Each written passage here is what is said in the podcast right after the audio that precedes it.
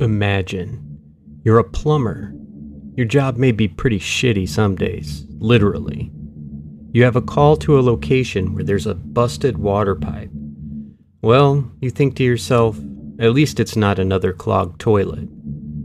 When you arrive, the building's owner shows you to the basement. To access the pipe, you'll need to get into a storage locker beneath the building. The locker you need to get into is padlocked, which the owner finds odd since it's not been assigned to anyone. Luckily, you've got bolt cutters in the van, which you retrieve and snip the lock. You shine your flashlight in and find a light switch and flip it. A scene you couldn't have imagined is illuminated. A couple freezers, some concrete blocks, and some planters with concrete in them. Weird, huh? Then you see something sticking out of the concrete. Your jaw hits the floor. It's a human leg. What do you want to call me a murderer for? I've never killed anyone. I don't need to kill anyone. I think it. Believe me, if I started murdering people, there'd be none of you left.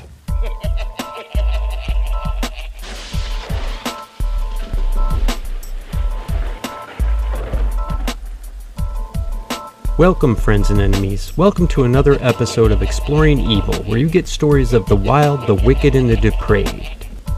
I'm asking you to take 10 seconds and click subscribe. I'll play some music for you to subscribe to.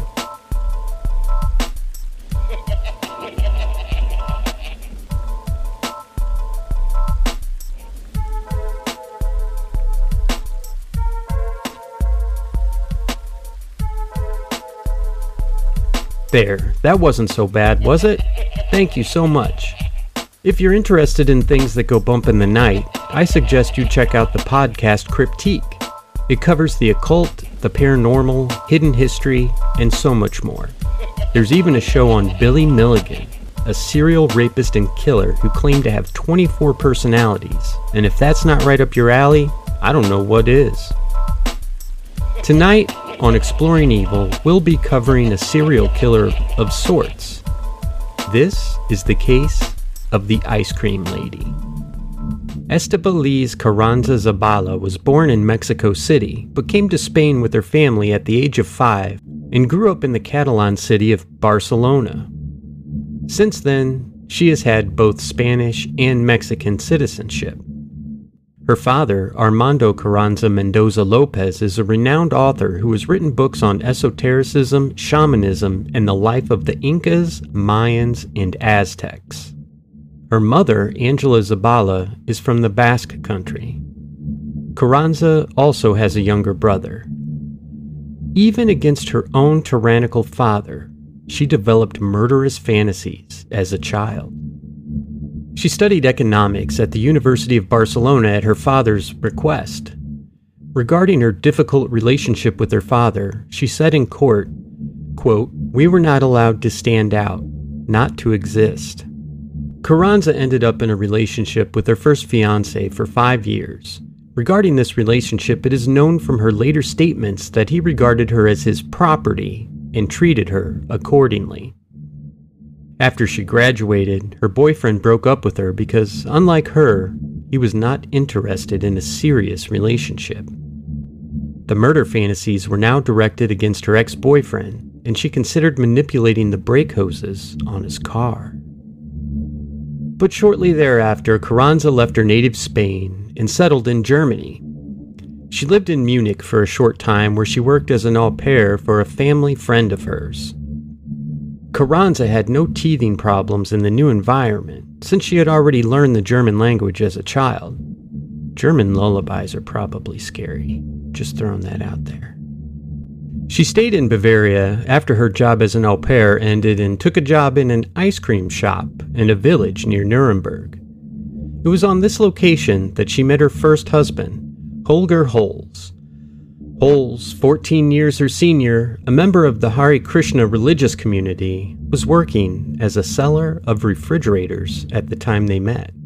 Just weeks after the first meeting, he proposed to Carranza. In 2002, Carranza and Holz married and moved to his hometown of Berlin. Soon after the wedding, Holes, now showing a different side of himself, took away from his wife all the money she was earning as a waitress at the time, and later her papers when she wanted to leave him and return to Spain. He is also said to have hurt her verbally and physically. Carranza stayed and later took another job in an ice cream shop. There, too, she experienced bullying and humiliation. Among other things, her supervisor refused her access to the toilet, allegedly. Carranza now began to develop revenge fantasies against him and researched on the internet how best to burn down his business. In 2005, Carranza and Holtz went to Vienna, where they opened the Schleckeria ice cream parlor together in the Meidling district. Holtz provided a much larger sum of money. One of Carranza's dreams came true when they opened their own shop. Again, she got to know her husband from a different side, who now began to live out his penchant for weapons technology and first person shooters, and forced her to join the Hare Krishna as well. The Hare Krishna is kind of a cult, and I don't want to get into it too much here, but they're widely considered a cult that brainwashes their participants or cult members. Shortly after arriving in Vienna, Carranza met the ice cream machine salesman Manfred Hinterberger. Two years later, she began a liaison with him and divorced Holger Holtz, who continued to live in the small apartment they shared.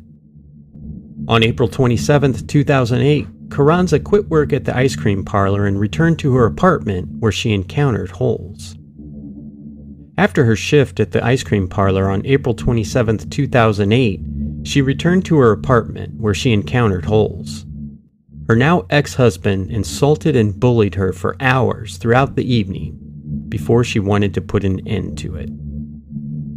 She grabbed a Beretta pistol and fired behind Holes three times while he was playing on the computer. The slugs from the 22 caliber gun penetrated the back of the head twice and once in the temple. The shots were fatal. Carranza would later say, quote, I was absolutely helpless. I thought I would never get my life back. Her motive for the crime was twofold.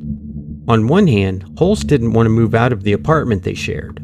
On the other hand, she owed him debts that would have cost her the ice cream parlor to pay off. Carranza left Holst's body on the chair for several days after the murder. Her first attempt was to burn the body, but it failed due to the heavy smoke. A few days later, she bought a chainsaw from a hardware store and had them explain how to use it. At home, Carranza dismembered the body, put it in plastic bags, and initially froze the parts. When her apartment was given notice in autumn 2008, she concreted the plastic packages into tubs. However, the head was frozen to the bottom of the freezer, so she filled that with concrete as well. She then stored the tubs in a basement compartment under the ice cream parlor. Carranza brought the freezer to the storage location herself with the help of two unsuspecting acquaintances. Will you guys help me move this freezer? Oh, yeah, it's filled with concrete. Don't worry about it. Nothing to see here. She told people who inquired about Holtz that he had joined a cult in India, which is why he had not been reported missing. And that would be a lot more believable if you knew that he was part of the Hare Krishna. After the murder of Holger Holtz, Carranza entered into a relationship with the Upper Austrian Manfred Hinterberger and moved in with him. Hinterberger also invested a large amount of money in the Schleckeria, which she would not have been able to repay without selling the ice cream parlor. The luck didn't last long, however, because Hinterberger was often unfaithful. Carranza was characterized by a former partner as a submissive who would do anything for a man. According to her own statements, she was tempted to undergo a number of cosmetic surgeries for Hinterberger, including a nose reduction, a facelift, and injections on her lips, which Hinterberger felt were too thin. Now, you can look up pictures of her. She's very pretty. She's not someone that you would think someone would suggest that they need a lot of uh, facial reconstructive surgery, but I guess it's all about how you feel on the inside. Hinterberger did not want to fulfill Carranza's desire to have children because he already had grown up children himself. In Carranza, the decision finally matured to kill Hinterberger as well. She would say, quote, It's like having a plastic bag over your head. You just have to get out. At that moment, you just have to get out. End quote. The murder of Hinterberger happened with a certain routine, and Carranza did not want to make mistakes again. To improve marksmanship, she took special practice lessons at the shooting range, while also lining the floor and walls of the room in which the murder was to take place with plastic sheeting before the crime so that traces could be removed more easily later. Here's a pro tip if someone invites you into a room and the walls and floor and ceiling are covered in plastic sheeting and they're not painting, you need to get the hell out of there. The meticulously prepared murder was committed in the night from November 21st to November 22nd in 2010. After a trip for two, the couple returned to their shared apartment late in the evening. Carranza waited for Hinterberger to fall asleep and shot him four times in the back of the head at point blank range. After that, she left the dead body untouched for some time before disassembling it into its individual parts with the help of the chainsaw. The body parts were then concreted in like those of ex husband Holes in a freezer in the basement of the ice cream parlor. This time, however, Manfred Hinterberger's disappearance did not go unnoticed. After repeated inquiries from concerned individuals, Carranza reported him missing four days after the murder in December 2010, she entered into a relationship with Roland R., who obviously wishes to remain anonymous, from whom she became pregnant shortly before her arrest. We'll find out more about that after the commercial break. Behold, Behold the mystery of the cosmos. The system is alive! That's right, that's right, that's right. Hello, friends and enemies. I hope you're enjoying Exploring Evil. But there's another dark podcast you may have been missing out on.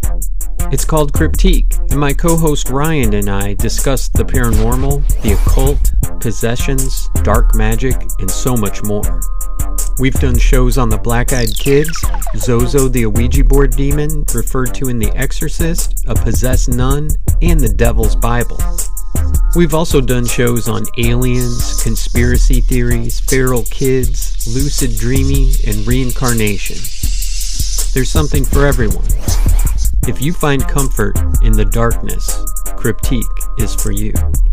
You can find Cryptique everywhere you find Exploring Evil. The truth is out there.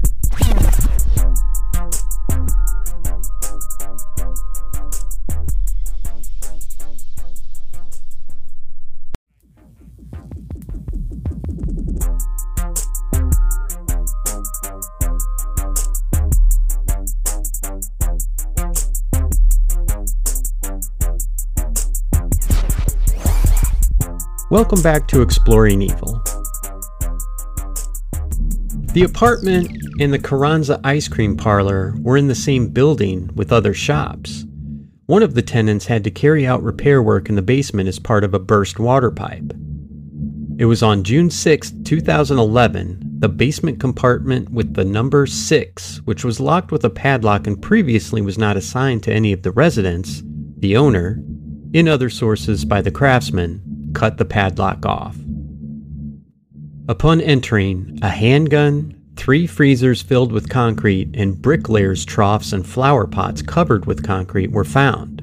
One had a lower leg sticking out. It's hard to imagine thinking that your concealment job is complete when you look at the scene and you have all these odd things laying about, and then a flower pot with a human leg sticking out. That didn't grow there. Shortly thereafter, the summoned police brought various body parts of the dead men to light. Several of Hinterberger's parts were recovered, but only the skull of Holes could be found. The next day, June 7, 2011, Carranza was asked about the discovery in her ice cream parlor by a neighbor who also suggested that the body could be Manfred Hinterberger. She emptied her bank account and safe deposit box, had her trusted cleaner fetch her passport and savings book, and took a taxi to the airport. She booked a ticket to Paris, but fled the airport for fear of being arrested by the police before boarding the flight. At that time, she was already wanted, and investigators were ready at the gate to arrest her. Carranza boarded a taxi again, which took her to Italy. She checked in at a boarding house under a false name, Tolmezzo, which she left again the next day, thus escaping the Italian police. Carranza went to Udine and was taken in by a street performer who let her spend the night with him. He finally called the police after he suspected that something was wrong because of what Carranza had said about the parts of the body that had been found, but also thoughts of suicide, which made no sense. On June 10, 2011 at around 7:30 a.m., Carranza was arrested in Udine. The Austrian authorities immediately made an extradition request for the suspect. The Austrian authorities immediately made an extradition request. In the meantime, a body had already been identified as Manfred Hinterberger. Carranza, who was already two months pregnant at the time, immediately admitted during her interrogation that she had murdered and disposed of the two men. Shortly thereafter, the case was in the press in Austria and Spain. It had been speculated how a woman believed to be small and dainty could do the arduous work of dismembering the bodies, embedding some body parts in concrete, and disposing of the rest on her own. However, an accomplice who may have helped with the crimes could never be identified. On June 24, 2011, Carranza was extradited to the Austrian judiciary and remanded into custody on two counts of murder. On January 11, 2012, she gave birth to a son at Kaiser Franz Josef Spital in Favoriten, who was handed over to his father shortly after birth. In March 2012, the two married in the interrogation zone of the Vienna Josefstadt prison. A psychiatric report at the beginning of July 2012 found that the accused was particularly dangerous and was sane during her crimes. Forensic psychiatrist Adelheid Kastner diagnosed Carranza with a serious personality disorder and expressed fears that she could commit serious crimes again if she was ever set free. She has always submitted completely to her partner in relationships, but has never been happy in this position, and since she was not able to end it, only deviant options were left for her. Therefore, before she can enter into a new relationship, she always has to end what has failed in her own way, which is apparently killing you, chopping you up, and putting you in concrete. Despite being found to be sane, admission to an institution for mentally abnormal offenders was recommended. On September 5, 2012, the Vienna Public Prosecutor's Office filed charges against Carranza for double murder against Holger Holz and Manfred Hinterberger and requested that she be committed to an institution for mentally abnormal lawbreakers. The indictment described her as a woman of, quote, unique coolness and ruthlessness, end quote. After the two murders, she is said to have shown no remorse. The court hearing was scheduled for November 19, 2012, and was originally intended to last three days and was then extended to four trial days. Carranza was tried in criminal proceedings by attorneys Werner Tomanek and Rudolf Mayer defended her. Mayer already represented the Black Widow, the serial killer Elfriede Blausteiner, and the kidnapper and rapist Josef Fritzl. On the first day of the trial, Carranza made a full confession to all charges and described her actions as, quote, disgusting. She felt, quote, miserable after the murders but could not take her own life.